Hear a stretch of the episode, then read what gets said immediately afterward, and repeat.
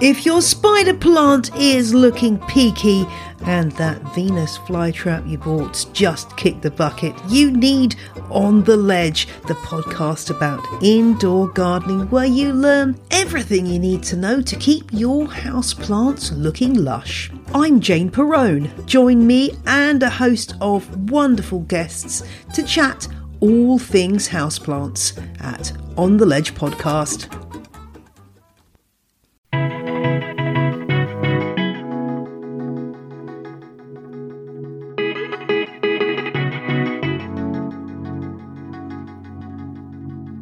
Welcome to the Miles to Memories podcast. I'm Shawn Coomer, your host, with a special guest this week. Joining us for the first time, I'm told, on the MTM podcast is friend of the site PDX Deals Guy. How's it going, uh, PDX? Going well. Recovering from a cruise. Yes, and we're going to talk about that. We're going to talk about Prime Day. Mark is off at the lake. I wanted to say he was gallivanting around the world, but he really isn't. He's just off sitting uh, by the lake up north at his cottage, taking a week off with his family. And uh, Joe had something come up. He was supposed to be recording this week, but had a personal thing he had to attend to. And we were going to record this anyway because we just got back from an Alaska cruise on you were using the, the carnival free offer from the casino and I was using a discount. So we'll talk all about that. And this was your first real cruise, so I feel like it would be valuable information to kind of learn what you liked, what you didn't like, uh, what was surprising and not surprising. Uh, so we'll talk about, all about that. Uh, we'll also talk about Prime Day in a second. Before we get into the show, though, if you like the show, don't forget to subscribe in your favorite podcast app. Just head to mtmpodcast.com. You can find all the links or just search MTM Podcast. And if you like the show, don't forget to leave us a five star review on Apple Podcasts. You know, I always mix up my like YouTube terminology and podcast terminology going back. the thumbs up. So yeah, exactly. I almost told everybody out there to smash the thumbs up. A little inside, and I, I do it often on the on the YouTube show too. Um, you know the other stuff. So sorry about that everywhere. But if you like the show, we love good reviews on Apple Podcasts. It helps us reach more people. It helps us out a lot. So I am tired because it's like seven o'clock at night, and I woke up at three o'clock this morning. We're talking about Mark being on vacation, PDX, and like I feel like he somehow got the tip that Prime Day this year was going to be these days because it, it really worked out poorly uh, for me because you remember you and we'll talk about maybe your history with the site in a minute but you've been here since before the mark days and i used to do all the prime day stuff back in the day and the last few years he's done all of that and so it was like i was very rusty uh, but I, I got everything out but yeah I, waking up at 3 a.m to get to get it out it kind of sucked Very strategic timing on Mr. Mark's part. absolutely strategic. I think it, I think he did it on purpose, but he deserves the week off. So I don't want to make anybody think any differently. Uh, he he does a great job usually. So you know you know how he's so competitive though. So yeah, so it's like if I don't like outdo him, he'll come back and talk crap. So I had to like make sure it was all it was all right and had the post. But we did have if you're interested in seeing the Prime Day deals. Uh, well, I guess by the time this comes out, the Prime Day was already over. But I hope everybody out there enjoyed the coverage on the site because DDG's been helping me out for sure. But I did all the deal roundups and, and all that good stuff. Um, so yeah, let's talk real quick. You haven't been on the show before, but you've actually been around with Miles to Memories since before anybody, since before Mark, before Bethany, before DDG, um, Benji, anybody else came on board. You started reading the site. Maybe I had like two or three hundred readers a day, uh, probably a little bit more than that at the time, but uh, the site was pretty small, and uh, we would, you know, uh, it's funny. It's an inside joke that I bring back up the email, the first email you ever sent to me, which was like a, a page long. You know, but you eventually we we connected for lunch at the M Resort in Las Vegas, became really good friends, uh, have collaborated on a lot of reselling stuff over the years. But you've been around since uh, Miles Members was just me doing it by myself. Yeah, yeah. M Resort Buffet, R.I.P. Yeah, Yeah, It's uh, Our it's first been- date. it's- It's, uh, yeah, gosh, it's been what eight years, something like that. Uh, but no, it's been a lot of fun to see the Miles to Memories, you know, website grow. But then, you know, beyond that, you know, most notably, as we always talk about on this podcast, or you guys always talk about the community, uh, the meetups, uh, the Slack group, the Diamond group, you know, everything. It's just uh, it's been fun to see it grow, and of course, the you know the rest of the team, notably Mark and Joe and DDG and all the rest of the, the crew. and that would have been a great plug for the Diamond community, but signups are currently closed Oh. for for now. So, uh, uh, hopefully we'll get that figured out. We're going to try to do an annual option, but we're kind of limited. And as we said, we were going to shut off the monthly option for a while. Uh, thanks to everybody who who joined. We had such a great uh, response to, to that, and we have a lot of great new members, and it's excited to bring them into the fold, and uh, so that's that's been good. And yeah, it's been amazing to build the community, build the site, and find really cool people along the way, like Mark and Benji, DDG, people who uh, share the vision and, and do it. Um, but yeah, let's talk about Prime Day a little bit.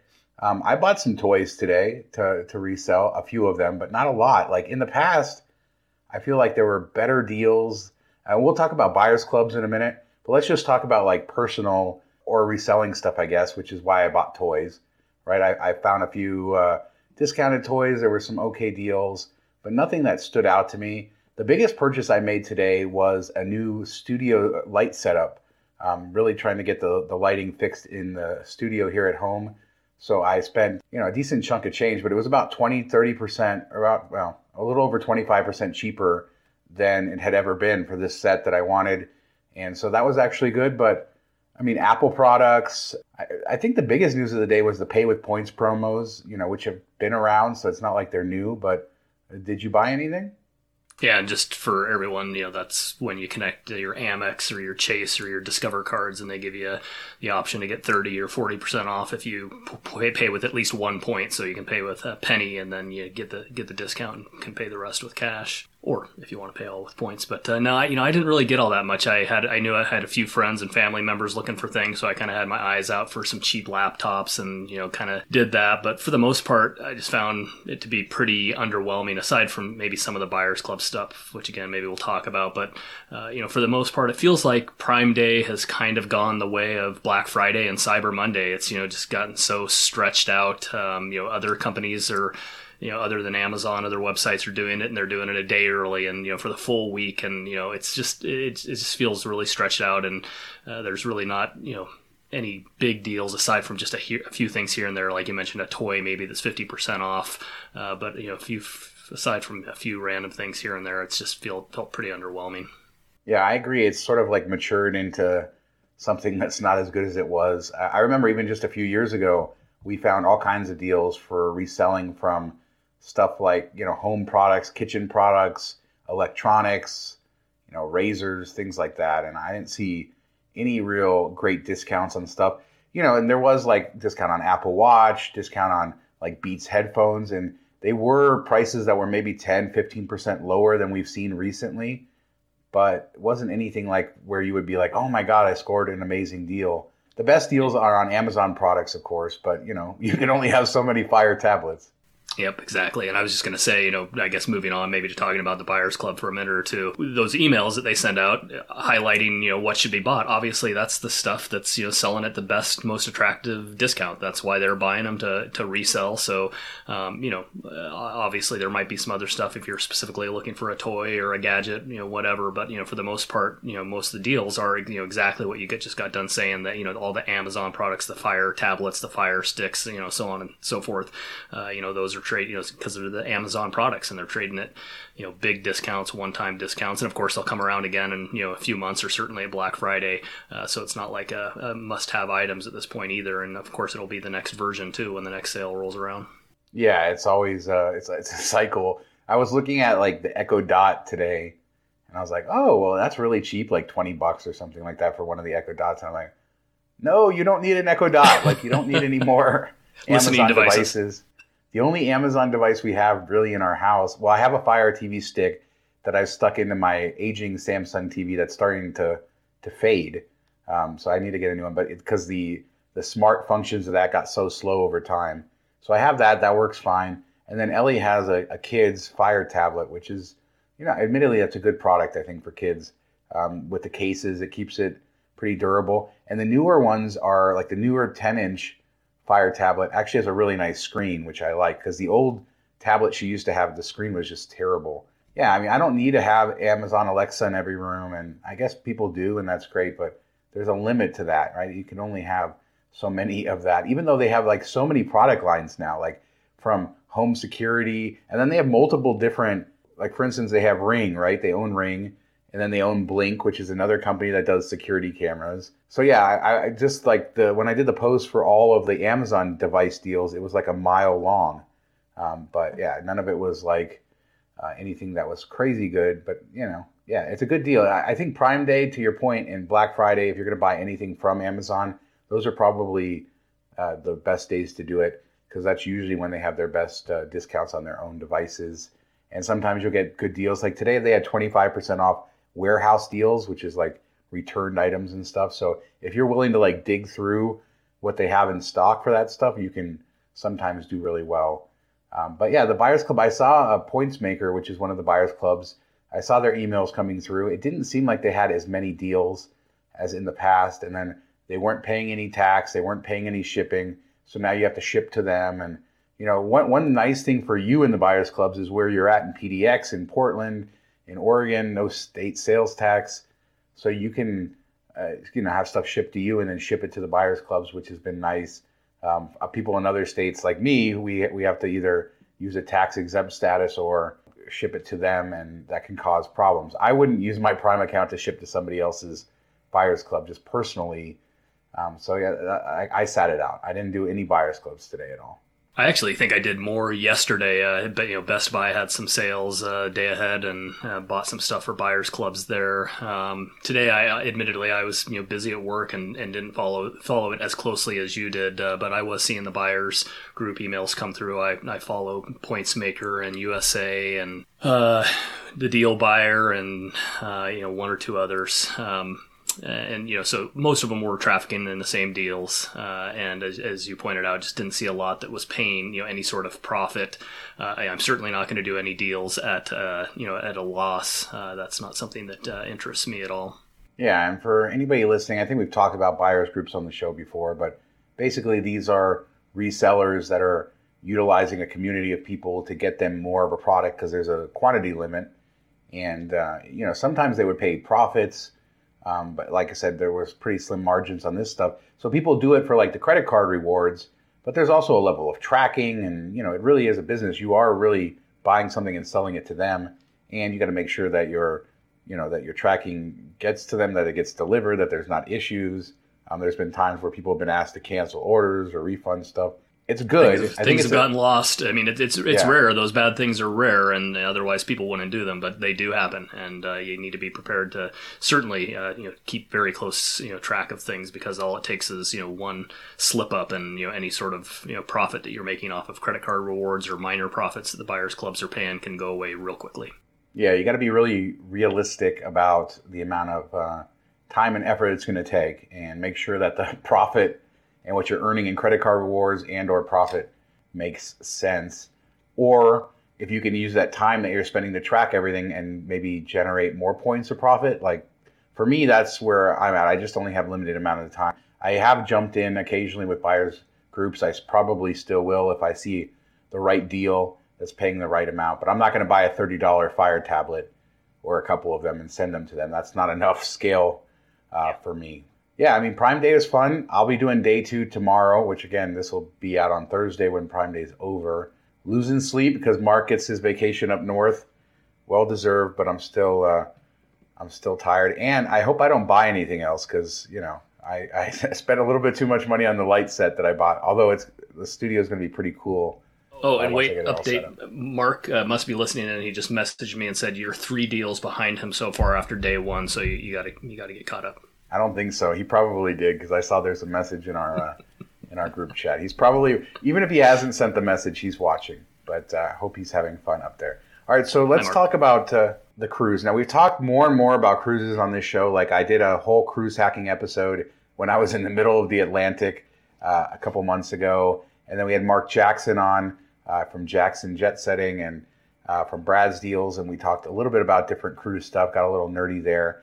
But one of the deals that I think is incredible, other people kind of roll their eyes at, is the Carnival Fun Match program, which is matching casino status and giving free cruises, basically, right? You pay the the taxes and fees, but you're getting a, a free cruise. Now, obviously, I'm biased when it comes to cruises. I like going on cruises. I've been on a lot of them. Um, I've been on a lot of them this year, uh, but yeah, like a few months ago, I said, "Oh, I just booked an Alaska cruise," and the reason I did was I've used up all my free cruise offers.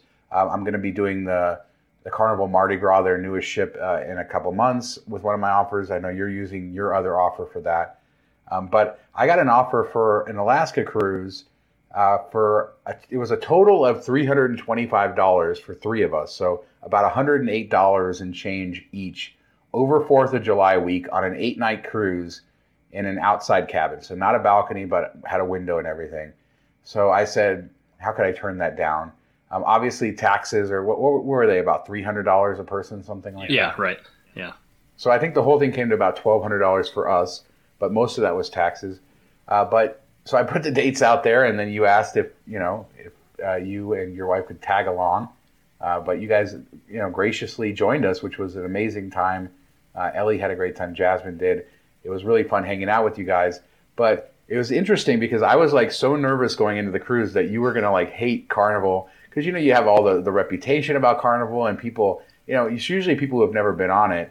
Um, and you know, you're always somebody who can sort of take things as they are and, and appreciate them for what they are and understand like if you're getting a cruise for free maybe you're not going to get the the luxurious cruise experience or whatever but i was still so nervous like oh my god they're going to hate it oh my god it's going to be terrible. It's all my fault if they do it. They decided to go on this cruise with us.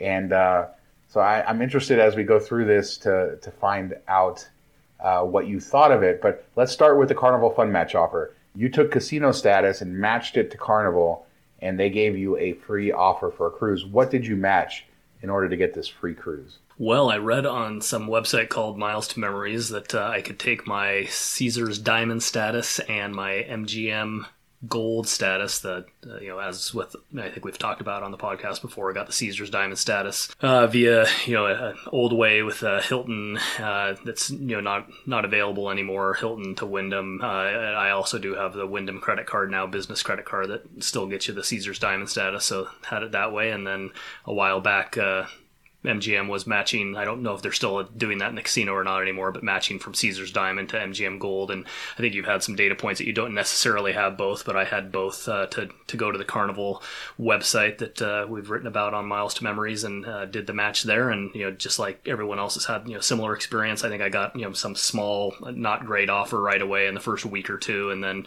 you know a couple weeks passed, and both myself and my wife, because we both did the you know match separately, uh, we both ended up getting the offer for for a free cruise uh, with a balcony room. When it came around to, uh, you know, as you noted, doing the Alaska cruise, um, uh, you know, the, the, the good news is we had a free cruise to use. The bad news is when we called, uh, that was a pretty popular cruise going to Alaska during peak season, um, so we weren't able to get a balcony room. So uh, we settled for an ocean view non balcony room, um, but uh, you know that was perfectly fine, and you know we might talk more about that as we go. Yeah, and you picked the right side of the ship because I was in an ocean view on the other side of the ship like a few doors down from the COVID wing where they had blocked off the hallway. and so I had to walk all the way to the front of the ship. And uh, I may or may not, one night I was really frustrated and I cut through the COVID wing um, because I needed to get to the elevators and I didn't feel like walking all the way back to the front of the ship. But uh, we'll, we'll talk about the ship uh, all together. But so, yeah, I think that's important to know. So even though you have an offer, right, they, these are still capacity restricted for the casino. The casino gets so many staterooms. And in the case of this ship, right, they had so many balcony offers or whatever, and by the time you were going to book it, they were already full. What's funny is that you had tried to get upgraded to like call them and see if there's any opportunities, and uh, the night before the cruise, I get a phone call asking if I want to upgrade, even though you guys had been at, you know trying to get upgraded, and I'm sure other people too. Uh, they, we got a phone call asking if we wanted to upgrade for three hundred dollars um, for the uh, to a balcony room and I don't think I would have taken it. I didn't get the call right away. My wife called back like 20 minutes later and they said somebody else had taken the room. So they only had like one balcony, I guess, that they were trying to upgrade. And when we were on the ship, they said all the balconies were full. Um, so I, I was kind of glad that decision was taken out of my hands because, I mean, Alaska is beautiful. If you're going to have a balcony, perhaps it's like that's the place to do it so you can kind of enjoy yourself away from everybody and, and look at the scenery. But uh, I'm glad I ultimately I'm glad I saved uh, the money. All right, so let's talk about the cruise experience. We're going to go through basically a, a mini review of the cruise, and we're going to talk about Alaska as a destination as well, because I feel like a lot of people out there definitely want to hear about that. Um, but what were your preconceived notions going in about a carnival cruise? You know, people love to talk about it. Walmart of the seas, as Mark would say, and then he would laugh at that, even though he's never even stepped foot on a cruise ship. So, what were your preconceived uh, notions going in? Well, fortunately, I had a friend that was really nervous about what I'd think about it, so he set my expectations properly. Uh, and you know, as with everything else in life, uh, restaurants, movies, whatever, you know, vacations, it's all about expectations. So I think my expectations were set, uh, you know, pretty properly. Uh, you know, I, th- I, think this is a little bit different, maybe, of other carnival cruise. It wasn't, you know, a weekend carnival party cruise that you know I've heard about. Uh, you know you know much different than that. It was uh, uh, the Alaska cruise reputation of, is of course you know skews to the older side, shall we say? Which you know somewhere right now, Mark is laughing and saying that I fit right in, um, being the old person in the Absolutely. Miles to Memories group. uh, but you know, so uh, but you know the, the reputation is what it is. It's you know it's not high end, and we'll get into the you know, all the details of how that plays out and so forth. Um, and you know, kind of the joke my wife and I had when we were getting off on ports and coming back on. There's other cruise ships, you know, the fancier cruise lines, you know, parked right next to it, and we're like, I bet those people are the fancy people are getting on the fancy boat, and we're heading back to, to Carnival. But you know that you know to a large degree, I'm joking. I mean, it, it was a, as we'll get into, it was, it was a great experience. Uh, you know, as long as you don't go into it with too high expectations, I really kind of compare it to, you know, going to, and some people are going to cringe at this, uh, the all inclusive haters, but, you know, people, uh, compare it to maybe an all inclusive in, you know, in Mexico, uh, that I've written about for, you know, Miles Memories, my experience with Hyatt all inclusives. And, uh, you know, uh, we'll get into specifically talking about the food, I'm sure, but, um, you know, it's, it's really all about setting expectations properly. Yeah. I mean, that's a, that's a, that's a good point. And I feel like they just did that to torture us. Like we, every day we were parking next to like the Regent Seven Seas, like the really truly luxurious cruise ships.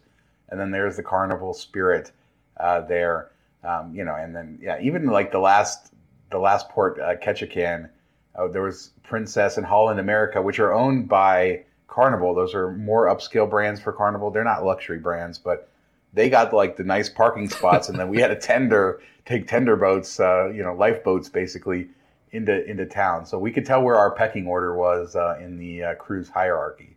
Yeah, when we got to Ketchikan and they said get on the lifeboats, uh, yeah, I, I, knew that maybe I had uh, booked a lower end cruise. but that's all fun. Of, that's all part of the experience oh, was, and the fun. It was. I mean, how often yeah. can you say that you were on a lifeboat? on a cruise. Yeah, it's like a, it's a tiny boat too that says uh, capacity 150 people. We all looked at each other. We're like, how could they fit 150 people? And then coming back, they fit you know I don't know close to 150 people in there. So maybe not quite 150, but uh, it was pretty uh, tightly packed as we waited in like a mile long line to get back on the ship. So.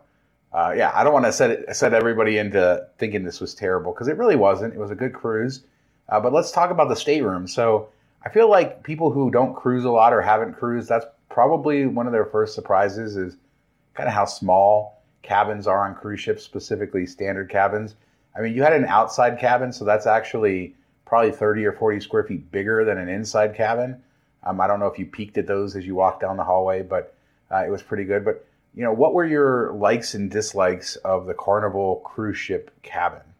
Yeah, I don't have a lot to compare to. You mentioned that you know I, am a newbie cruiser. I had gone on one, I believe, two night you know brief little cruise out of Seattle previously up to just Victoria and Vancouver many years ago. So I, I wasn't shocked by what I found in terms of the room size. But I also have to admit I cheated a little bit as everyone does. You know, looking at hotel reviews reviews before you go to a hotel, or in this case, looking at cruise room reviews. And uh, my wife was laughing as we went into the room that uh, you know she had seen the same reviews and that you know the people you know holding the camera and saying, "Well, ooh, look at all this space! Look, open up the closets, open up the cabinets, look at all this space." Um, and you know, it's it's everything's relative. You know, compared to your home or compared to a big luxurious hotel room, it's you know, it's not a lot of space, but they really do. I mean, it's obviously been designed well to make sure. You know, I never felt like we didn't have enough space. In fact, we had you know cabinets on an eight night cruise. We had you know cabinets that went completely empty the whole week, and you know, so it was fine. I mean, you know, obviously the bathroom's tight. The you know shower isn't uh, huge, but uh, all in all, the the room was was fine. Um, you know, you mentioned the balcony before. You know, while you know we had thought about upgrading to um, the balcony, the reality is there's so much stuff to do on the ship and on the port days and so forth that, uh, and, and, you know, while the, we had great weather, um, relatively speaking, it's you're still up in Alaska. It's not like you're going to be you know sun, getting a suntan out on your on your balcony. So you know, all in all, oh, and I, I guess the other thing I'd mention is I, I think one of my fears, uh, you know, being the Hyatt globalist uh, snob that I am, I you know was a little bit worried about the, the bed, the two you know beds pushed together to create the uh, you know full size bed, and um, I, I, was pleasantly surprised. It, you know, it wasn't the best bed that I've ever slept on, but it was you know perfectly fine and comfortable. Uh, didn't didn't fall into the to the crack in between the beds too often. Uh, and uh, you know, all in all, I'd say the room was a good experience. You know, again, nothing fancy, all about expectations, but it was fine. Yeah, it's uh, it's one thing I think Carnival actually does well. I've done a couple now this year. I, so far, I've done two Royal Caribbean cruises, two Carnival cruises, and I would say their beds match up pretty well. The bedding matches up pretty well. It's a decent experience on the bed. It's not like you said, not the best ever, but it's not like low rent, and I feel like the sheets are pretty comfortable, uh, stuff like that. And it, it is weird. It's, it's a cruise ship thing, like having the two beds that they push together. Every cruise ship I've ever been on um, I've only sailed on Norwegian, Royal Caribbean, and uh, Carnival, but they all have those same type of setups where they can make it a twin or push it together and make it a quote unquote king bed. But yeah, it, it doesn't ever bother me. Um, and the room, yeah, it's not nice, right? I mean, the room, it's not like fancy. Uh, the colors are a little, maybe a little dated, especially I've been on like Odyssey of the Seas this year and even Voyager of the Seas on Royal Caribbean, which is renovated and much more modern kind of grays and blues and colors like that. Here you have like what is it like? I don't know, orange and, and then yeah, yeah, yeah. So it's a little bit more dated in the decor, um, but overall, yeah, pretty good room. The bathrooms are small, but like they use shower curtains, which can give you a little bit more space. I never felt tight in the shower as somebody who's six foot two and you know a bigger guy. So I, I I think it's fine. Like even we have a kid, so you were just the two of you. We had a kid and uh, she her bed became the couch. They can set up the sofa as a bed, or they also had a drop down bed out of the ceiling, which you could use for a fourth person. But we had the option of using that for her and then leaving our sofa intact. I much prefer having the headroom, so she was there. And this is the same exact room that we did for Carnival Pride uh, on our transatlantic for 14 nights. Never felt crowded there either. It's also the same size as the balcony rooms. It's important to know that. The balcony would add, I guess, additional space, the outdoor space, but as far as the interior, it's basically the same room. And the window is big, so you can definitely see outside. I know there was some times where because you're on the first deck, when you pull up to like a dock or something, like people could stare into the room. I guess there's something to to pay attention to uh, there. But uh, as long as you're not, uh, you know, doing a peep show or something, it, it's fine. And you're really close to the ocean. Did you like like staring right out at the water as you sail? I mean, it's pretty nice to be that low down, kind of looking outside. Yeah, I mean, you know, I don't have anything to really compare it to, but it, it was fine. It you know didn't bother me being you know, we were on the lowest floor that at least guests are on, uh, and you know so we're pretty dang close to the water. But you know I thought it was fine. It, uh, by the way, the only other thing I'll mention you mentioned the you know shower being you know roomy enough is uh, you know I, I, mentioned to my wife when we were on the trip that uh, uh, it's I, I've had worse hotel hotel showers. The you know shower in terms of you know controlling the temperature and the you know water pressure and so forth, it, was fine. Yeah, I think uh, it's it's definitely maybe a little better than than Walmart of the Seas. The one thing about being on deck one on this is I guess this is a little nerdy for the Spirit class of ship. Uh, the Carnival Pride was the same. The, the other ship I did um, is that the comedy club and one of their venues is there, and then the, the theater is on decks two, two, and the casinos on deck two, and most of the indoor public areas are on decks two and three. So basically you're just going up one or two decks for that, and then you can take the elevator up to like deck nine for the pool and stuff. But you're actually close to a lot of stuff on that deck, so the location uh, is pretty good, even though you're lower down in the ship. All right, so let's talk about your favorite topic, and that's food.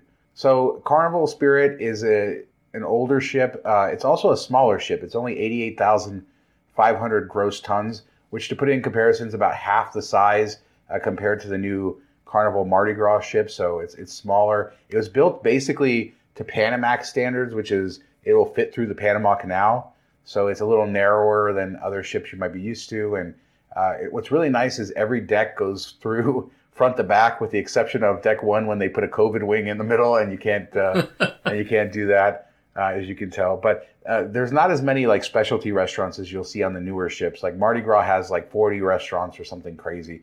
That's a bit of an exaggeration. That's their marketing speak, but a lot of specialty restaurants. On this ship, they have the main dining room, which is included uh, for dinner. And uh, on sea days, they have breakfast and lunch there. Um, and even on port days, they have breakfast there. Um, and they even have a sea, sea day brunch, which is kind of nice. Uh, we'll talk about that. Uh, they have a steakhouse, which is $42, uh, which you can do, and most ships now have that. They've also added in the last few years a sushi a place, which I don't think either of us tried. Um, so those are really your options. Um, there's also like a seafood corner, which is in the buffet, but you can buy like crab and lobster, clam chowder, uh, stuff like that. And then the buffet has different parts. They have the deli, which is free. Uh, they have pizza, which used to be 24 hours. Now I think it goes to like some days it was only going to 12:30. It used to go to like 2 or 3 on our other ship it was going till 2 or 3. So uh, they've done that. And then of course they have the two big kind of lunch offerings which is Guy's Burger Joint. Shout out to Ian in Ferndale, California from Guy Fieri and then the Blue Iguana Cantina which uh, we'll start there uh, with those two places. Uh, Blue Iguana maybe closest comparison would be Chipotle.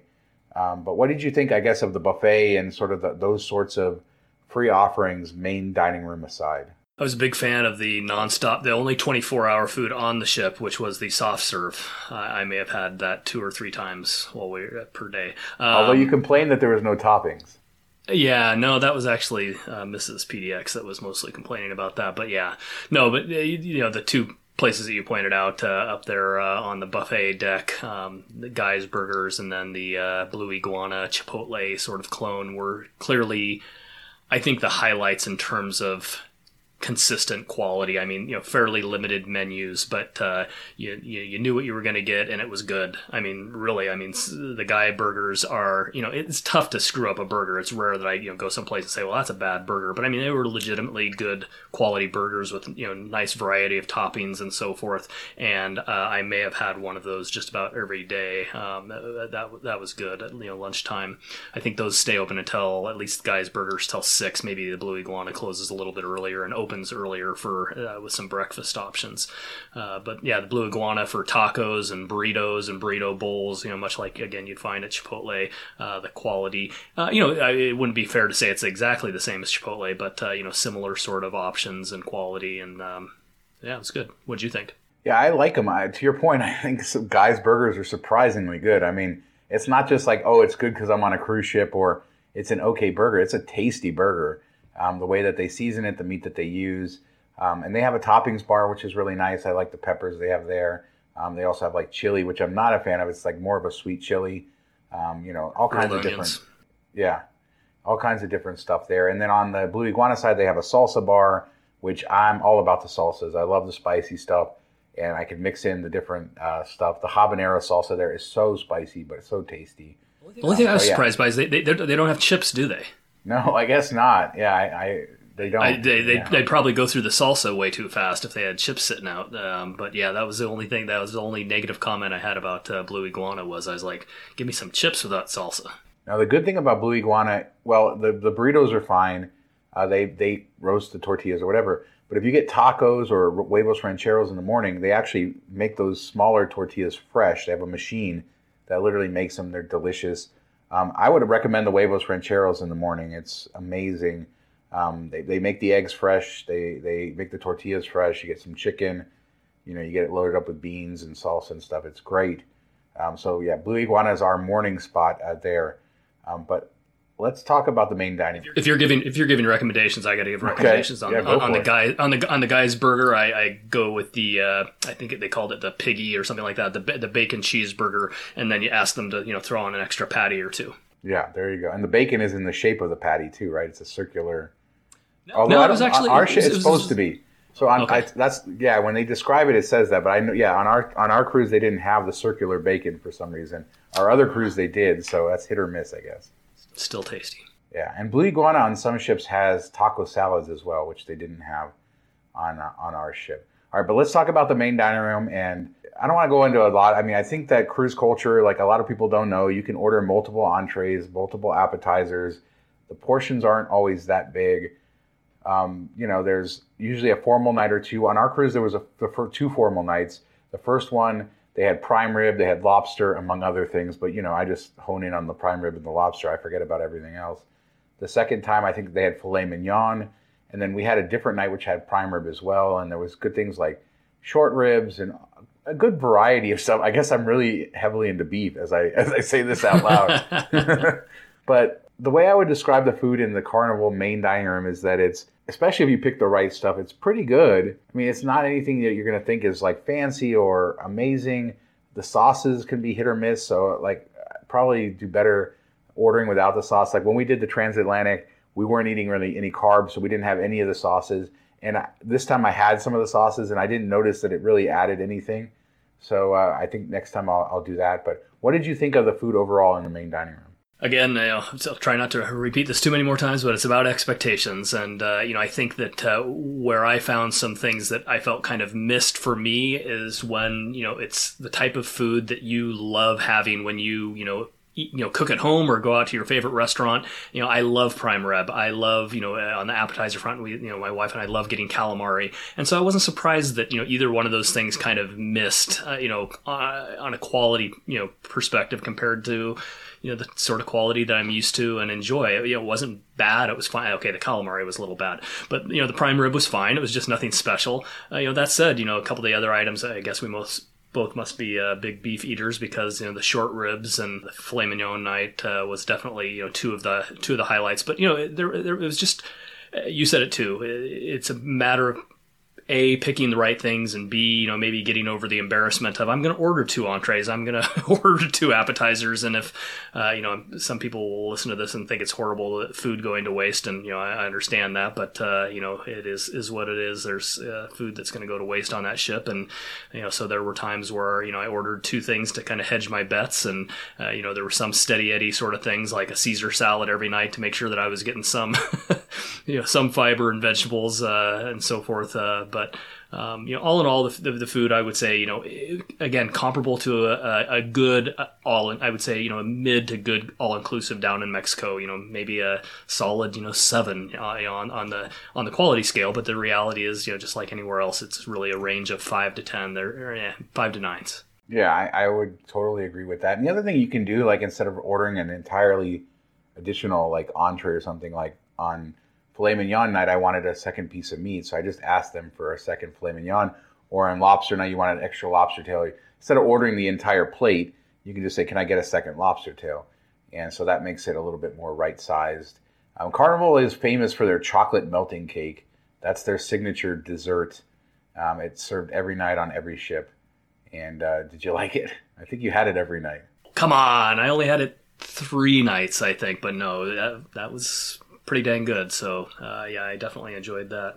Almost as much as I enjoyed the fact that every night at dinner, Shawn was usually looking a day or two in advance at the, the menu for the next couple of nights to see what he was going to be having. I just thought that was really weird that you, you couldn't wait for, for, the next day to find out what tomorrow night's dinner was. And by Shawn, he's talking about himself. uh, but uh, that's one of the benefits, I guess, of the Carnival app, right? The modern technology we have is that you can just go sift through all of that. Um, you know, so I want to talk about entertainment really quick.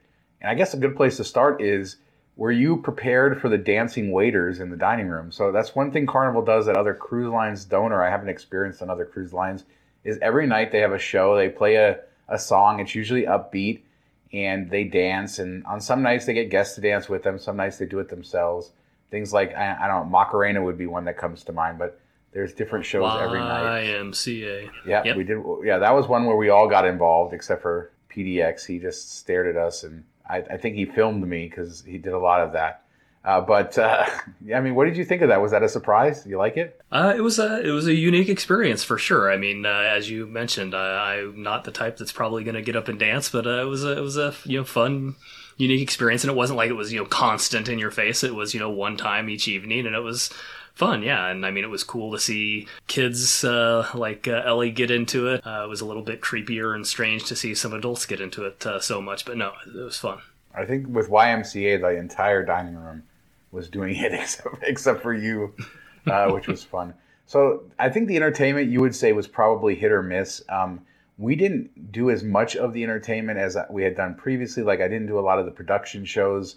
I went to some of the comedy shows and I thought they were generally pretty good. Although the one I went to with you, the com- it was pretty bad, and I know you didn't uh, didn't enjoy that. But well, because it's because they have the you know evening uh, 18 and under family shows and uh, that that's a little that's that's that's a tougher crowd for a comedian uh, but I did you, you might uh, re- recall I actually did join you for a second one for one of the the night shows and uh, that was uh, you know better better quality. Um, there's a few different comedians they you know swapped out the comedians about I think at the midpoint of the cruise and I think two had two at each time so you know there's a total of four over the course of the week. But yeah all in all I you know I, I found the entertainment to be you know pretty solid whether it was you know hanging out in a piano bar one night and listening to the you know piano bar uh, music or um, you know, listening to karaoke. Uh, and then the one uh, you know I, don't know if you call it production quality show that we went to, but it was in the main theater was uh, the uh, Newlywed Show, which apparently is a bit of a I don't know if that's on all cruise ships or just Carnival, but Shawn sounds like he had been to quite a few of them previously. Yeah, I don't know about all cruise ships, but I know all the major lines do some version of that. Um, there were some production shows too with like singing and you know that's pretty typical for cruise ships where they'll have two or three of those in a week. I think there was two on this ship where they do like oldies and have some sort of a production show around it. I didn't go this time. Went on our other cruise. They're fine, um, but you're not going to have the best singers there. The one thing I think that Carnival really excels at is their musicians. As you pointed out, the guy in the piano bar was great. Um, there's a great violin trio. Um, you have different uh, bands with playing guitar and stuff like that. I feel like they do live music better than even Royal Caribbean and, and any of their competitors in that same kind of class of, of cruise ship. And yeah, I really uh, I, I, thought that was great here. Our transatlantic, there was a great uh, violin trio on this boat. There, I, I, called it a boat. See, you, you you're getting you've been calling it a boat nonstop for it. It's a ship, Shawn. It's a yes, ship. it is a ship. On this ship, there was a great uh, violin trio and just really uh, amazing music going on all throughout the ship and that's really nice. You're going to dinner, you hear it, um, in all the different off times you hear it, and then you can, you know, party late into the night at the piano bar too. I didn't get you into the piano bar late at night, so you could hear all the raunchy stuff, which I have to do on another uh, on another cruise. All right, so let's talk about the casino. We do have like crossover with our Vegas people, so people do kind of want to know about this. But let's talk about the offer. The offer comes with free drinks in the casino for the person who had the offer and the companion, so both you and your wife would have free drinks. It seemed like on the last day maybe we discovered you could get them at the bar. On our other ship, they wouldn't allow that. They only you could only get it through the cocktail server.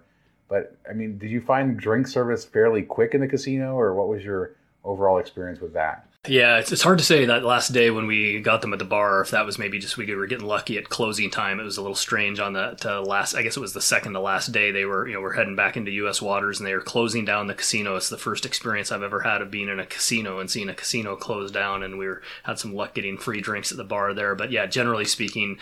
Uh, the, the the server uh, service at the tables and at the um, you know, slot machines and so forth was very very slow, hit and miss. Uh, so I would say you know we'd be lucky if it was every half hour that we get a drink, uh, and it was probably closer to every hour. The, the nice thing is it was you know good you know full you know drinks from the bar. You know it's not unlike sometimes when you're in Vegas and you maybe get a mini version or you know a watered down version. This was a nice you know full version from the bar. And that's just because Carnival bars serve everything watered down, so you're you're getting the, the normal version there. Um, so yeah, how was the table game experience there? So the slots I would say were uh, fairly modern, uh, or uh, very modern actually. They had a lot of the newer slots you know, the electronic stuff. Not too much video poker, only one bank of machines, if I remember right, on either corner of the casino. So maybe 12 machines total uh, with video poker. Um, so yeah, it's pretty much video slots if you're talking about machines. But they have a lot of table games there for such a small ship. I think. Yeah, see if I can you know kind of remember the rundown. There's two roulette machine or pardon me roulette tables. There was uh, you know probably six or six or so blackjack tables, six or seven blackjack tables. Uh, then you know kind of one each of some other table games, some you know let it ride, some uh, hold'em, some pretend blackjack or whatever you want to call it, and then one craps table that was you know packed the, the, whole time. That was the one table that you know I, I, didn't. I love craps, but it wasn't you know something that I needed to play, so I didn't play. Neither my wife or I are huge gamblers, but you know playing an hour or two, probably three or four nights while we were on the, the ship was a lot of fun. Uh, I think the thing that really jumped out to me was it wasn't overly crowded. I mean, it was it didn't feel empty, but I mean it wasn't overly crowded. You didn't have trouble you know getting a seat at a table that you wanted to. Uh, the other thing that really jumped out at me was the uh, um, stakes. The table minimums were quite low. I was not expecting that. Uh, it was you know pretty much five dollars with a small exception that I'll mention, but you know craps was five dollars, roulette was five dollar minimum. Blackjack, interestingly, had a six dollar minimum, uh, and you know much like everything else in you know Vegas, as you know they've moved to six to five uh, blackjack uh, on blackjack other than the $25 minimum table had uh, three to two uh, minimum. Might be getting a little bit too casino nerdy here, but uh, with the uh, six, they had six dollar minimums on the blackjack tables, which I assumed was kind of to force people to, you know, basically into worse odds. You had to play at least six dollars or go up to ten dollars to get the full benefit of six to five odds. Uh, again, some people won't get that, but for the blackjack players out there, they'll know what I mean.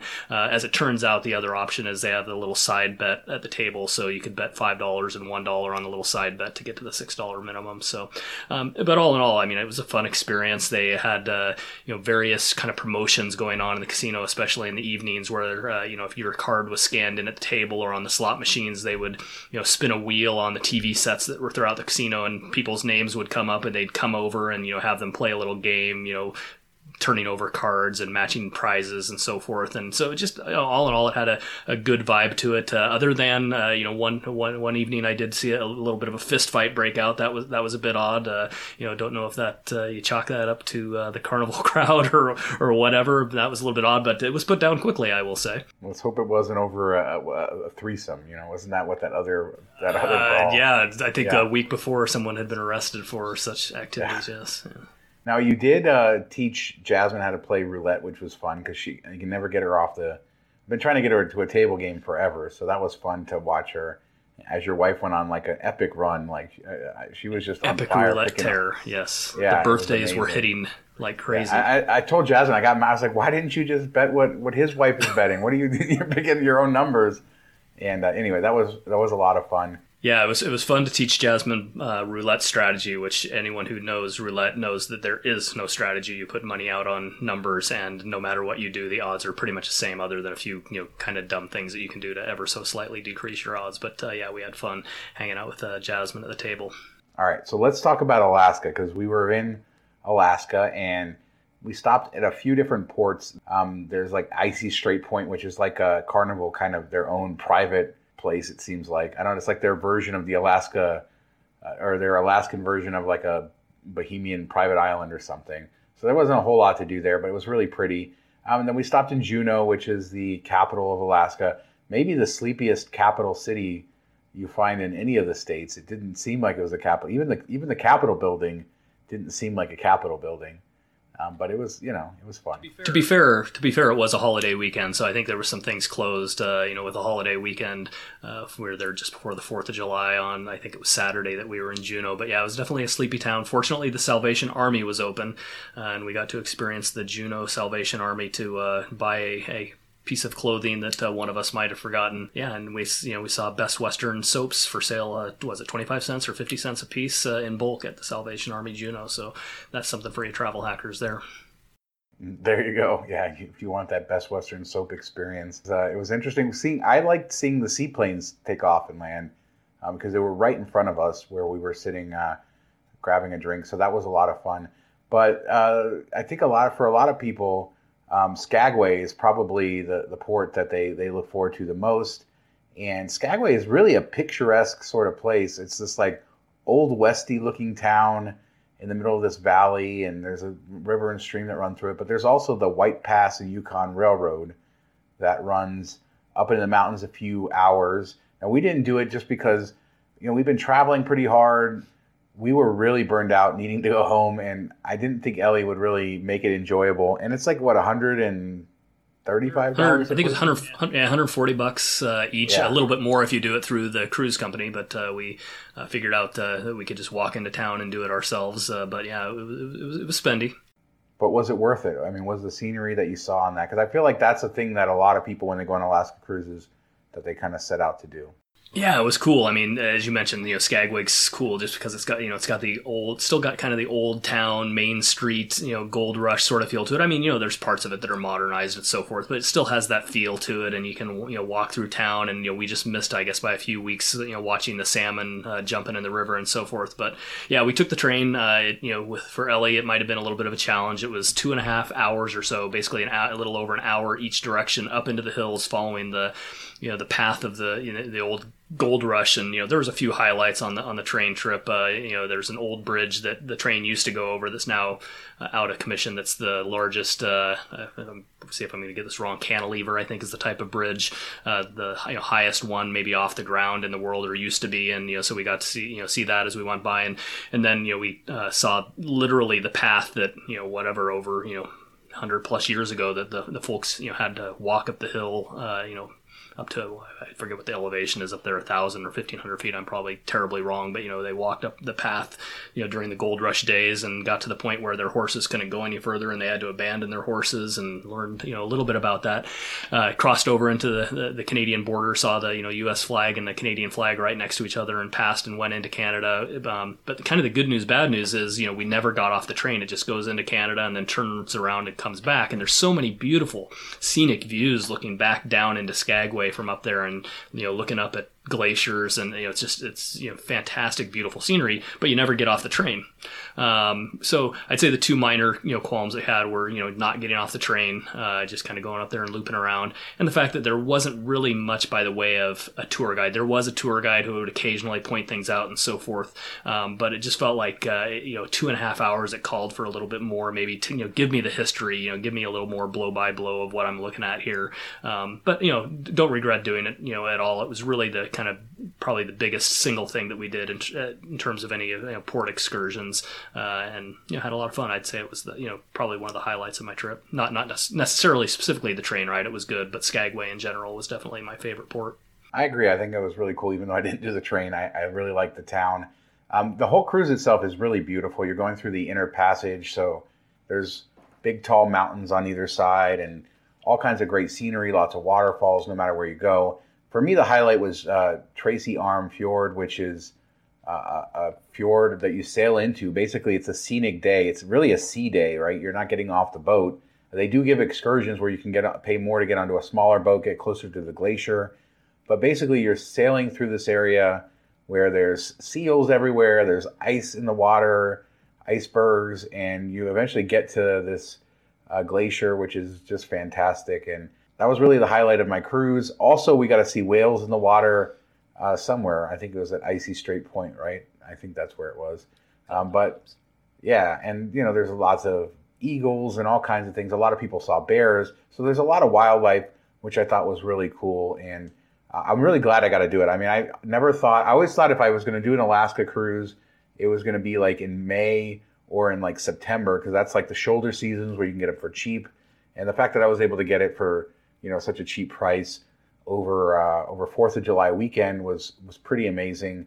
And we did that fjord on Fourth of July. And as I tweeted out, I said, "What an effing amazing way to spend the Fourth of July!" Because it really was. I I woke up at like 6 a.m. because I think we started sailing at like 7:30. Got out there. I was on the back of the boat by myself at the beginning. Other people started coming over time, and it was just an amazing morning. And I appreciated that. We're running out of time, but what? So you said you said what your favorite port was.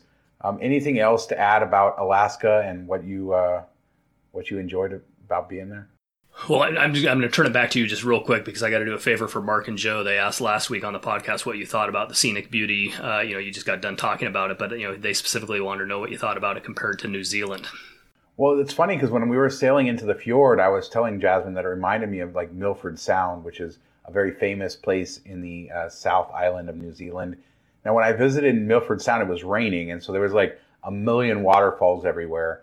And we had beautiful weather in Alaska, and I imagine if it was raining, it would have been a very similar thing.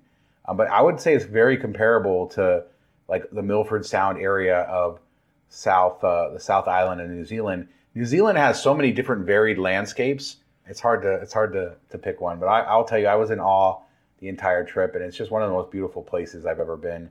And uh, I can't wait to like go up to Anchorage and do sort of maybe like Fairbanks and some of the land-based stuff up there. I want to see more of Alaska. um, because it was it was amazing, and it was my 50th state, which I had I had visited my 49th state, Hawaii, in 2013. So it took me nine years, not because I couldn't have gone, but because you know you always it's always nice to have something to look forward to. But it was great to finally check it off the list, and uh, yeah, it, it compared very well to New Zealand. I'll, I'll put in my quick two cents. I, mean, I think you you know nailed it. it you know, obviously, uh, that was the one thing though I have to admit where you know expectations might have actually gotten in the way of me. I had such high expectations for the scenic beauty. I, I will say that you know, growing up in the Pacific Northwest the way that I have, and you know, having spent time up around Vancouver Island uh, on you know ships up in you know that that area, uh, I'd kind of seen that scenic beauty before. I, I you know, looking at the map, the thing that struck me was how much further north we went. I mean, to go up to Skag Skagway, which I think was the furthest north point that we went. Uh, I could be wrong on that. Might might have been off by one, but uh, you know, it was a lot of more of the same of what I had you know already experienced, and that doesn't take it away at all from the experience. I mean, if you haven't you know grown up around you know the sort of scenery, uh, it, it, will probably blow your mind. But uh, again, it just goes to expectations, and you know don't want to sound like I didn't enjoy it. It was just you know kind of more of the same of the Pacific Northwest scenic beauty with you know a few glaciers up high thrown in and so forth. Yeah, it's interesting because if you had to ask me if I preferred like our Baltic cruise over that. I probably prefer going to the Scandinavian cities and getting off and like there's more to do and and stuff. Yeah. So yeah, yeah, it's it's definitely yeah. different. Like if this was my one cruise to do, I don't know, but I feel like everybody at some point should go to Alaska, and that's what it's about. So I mean, I don't know that I, I won't be doing an Alaska cruise every year, but I wouldn't be against going back either in a few years doing you know something a little bit similar maybe when Ellie's a little older, doing some more excursions than we did this time. Yeah, I think I, I think I would. I mean, I think that without doing the excursions, the ports were a little bit underwhelming. One that we didn't mention yet, just briefly, was Ketchikan. I mean, which I've heard is a cool town. You go in there, and you know, other than taking the the lifeboats uh, to get onto shore from our our carnival boat. Um, uh, you know, it was kind of a tacky tourist town. There was some nice features to it. There's a little river walk thing kind of back uh, that I'm glad we found and so forth. But, uh, you know, for the most part, it was kind of a tacky tourist town. And, you know, so there, there wasn't a lot to the towns. And that's probably true, I would imagine, of, you know, ports on other cruises. I don't have anything to compare it to. Uh, but I, I think, you know, researching in advance and you know having some excursions planned out is probably a, a, good idea for the next time. Yeah, and budgeting for those because uh, as much as the cruise is free, the excursions are significantly more expensive than in other places. Let's say that you might cruise; they're they're very expensive, um, which is uh, which is fine um, because a lot of times you're involving boats and, and, a lot of stuff, but it's not cheap, and there isn't always an option to go away from the cruise ship. Um, you know, a lot of times you're going to have to book through them, or you're going to be booking with one of their partners who's going to charge you pretty similar price, even if you're not booking through them. Um, but which brings me to the value as we close this out. You paid free plus taxes, so let's say 300 plus dollars a person. Do you feel like for eight nights, you got the room, you got the food, you got the entertainment, you got the scenery, do you feel like it was worth it? Yeah, I think that you know that to be fair, full disclosure, the only other thing you kind of add on top of that would be uh, gratuities, um, which are you know semi-mandatory, I guess, unless you want to make a stink about not paying them. But that's you know another hundred dollars or so per person. So all in, you know, a little over eight hundred dollars for both of us uh, for an eight-night cruise. You know, with all you can eat food, and I mean, it was a tremendous value. You know, the only other expense then would be um, that they certainly get you on, you know, other than maybe paying to upgrade for some dining experiences, is drinks. And you know, one of the you know things that I think Carnival and maybe other cruises are you know known for is you know paying paying for the unlimited drinks package. And we quickly found that you know we're not big enough drinkers to get the value out of that. So you know we went ahead and paid you know for that on a drink by drink basis, and that probably added up to another couple hundred dollars on the cruise. But all in all, it was a fantastic value, and um, with expectations set properly, uh, you know had a fantastic week. All right, so let's close with these last two things. What was your biggest negative surprise on the cruise? The thing that surprised you in the in a bad way? Other than the fact, I mean, I was expecting you know the food to just be out of control. You know, a buffet on you know a boat, uh, you know, nonstop. You know, so having to make sure that I was, you know, I, I forced myself to work out every day to justify how much I was eating.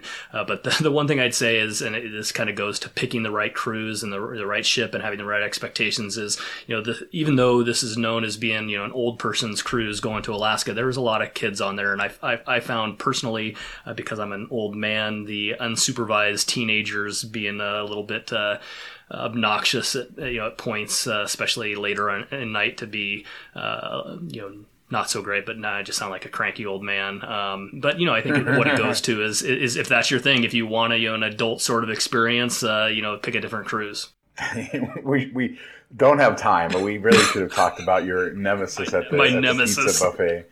All right, so what was your big? Maybe uh, we'll tell that story on another uh, podcast. Maybe we'll have you back after you do your Mardi Gras cruise next year, so you can compare like what Carnival's newest ship is uh, to that. Uh, but what was your most positive takeaway, like your biggest surprise in a positive way about? I don't know if it's totally a surprise, but you know, I think the thing that you know I, I, went in hoping for, and it you know met those expectations, was just being able to unplug and relax. I mean, I, I there it was, and I know you've talked about it on previous podcasts. You know, we could get Wi-Fi, and I did get a couple of days with some work stuff going on and and so forth. But you know, for the most part, I think going on a cruise, when I think about that, I think about you know unplugging, uh, not having internet, not having phone service, and just you know relaxing and enjoying the people that you were with. And you know, I was able to enjoy the time. It was you know fun to be able to hang out with my you know wife nonstop for eight days, and then to have the Coomers there too and hang out with them. Uh, it was uh, you know that was you know very much the highlight for me.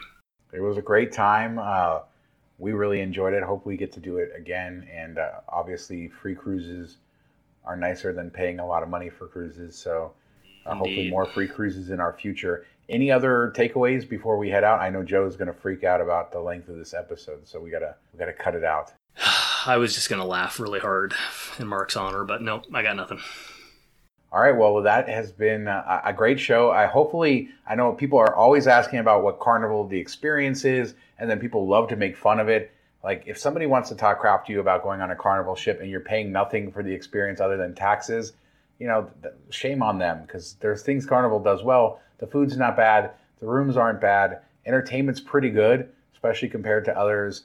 Um, you get to go to the same ports. We were parking next to cruise ships where people were paying ten thousand dollars a person for the cruise. Did we have food as good as theirs? No, but we had Guy's Burgers. Gosh darn it. Yeah. And, and it's worth mentioning that as far as we know, this deal is still alive. The casino match with Carnival still alive, and you know, so if you have that Vegas status or need to figure out how to hack your way into the Vegas status and then into this Carnival cruise match, it's still available as far as we know. All right, uh, PDX Deals guy, where can people find you uh, when they're not listening to this podcast if they want to follow your your, uh, your my fine journeys. work. Uh, you know, you probably Twitter uh, at uh, PDX Deals Guy is the easiest way. I also have a very fancy website if you want to flash back about 20 years in terms of technology. That's pdxdealsguy.blogspot.com, right? Just pdxdealsguy.com. I am. Oh wow, you've moved. It. it used to be Blogspot, right? It, it is on. I think it is on Blogger or whatever. Google's thing is. But uh, I, I, have the domain. I actually have the domain. Awesome, and uh, his Twitter is great. You should follow him on Twitter at PDX Deals Guy. And for us, you can find everything related to this podcast at mtmpodcast.com. Check out our YouTube videos about Las Vegas at youtube.com forward slash miles to memories. And then all of our coverage, our deals, miles and points, travel hacking, hotel reviews, everything is at miles to memories.com. I don't know, we got like 40 posts a week, something like that. And uh, a little bit less this week because Mark is gone, but he'll be back next week. And uh, Joe's going to be out a couple more weeks, so it'll be just me and Mark here next week. But thanks so much for listening. Talk to you next time. See ya. Bye.